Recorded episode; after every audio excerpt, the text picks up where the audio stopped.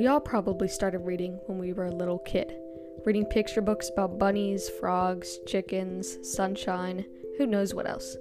But as we get older, books start to evolve into whole new worlds. Hundreds of pages can bring you into the mind of someone else, but sometimes looking for books is harder than one might think. That's why I'm here. Hello, my name is Lillian, and I'm the host of the podcast Lily's List, where I review books for tweens and teens from the ages of about 9 to 17. On my podcast, books lead the way. They're not just there for me to recommend. On my podcast, books start lively conversations with authors and friends. If you want good book recommendations and a good time, then check out my podcast Lily's List. Thank you, and keep reading.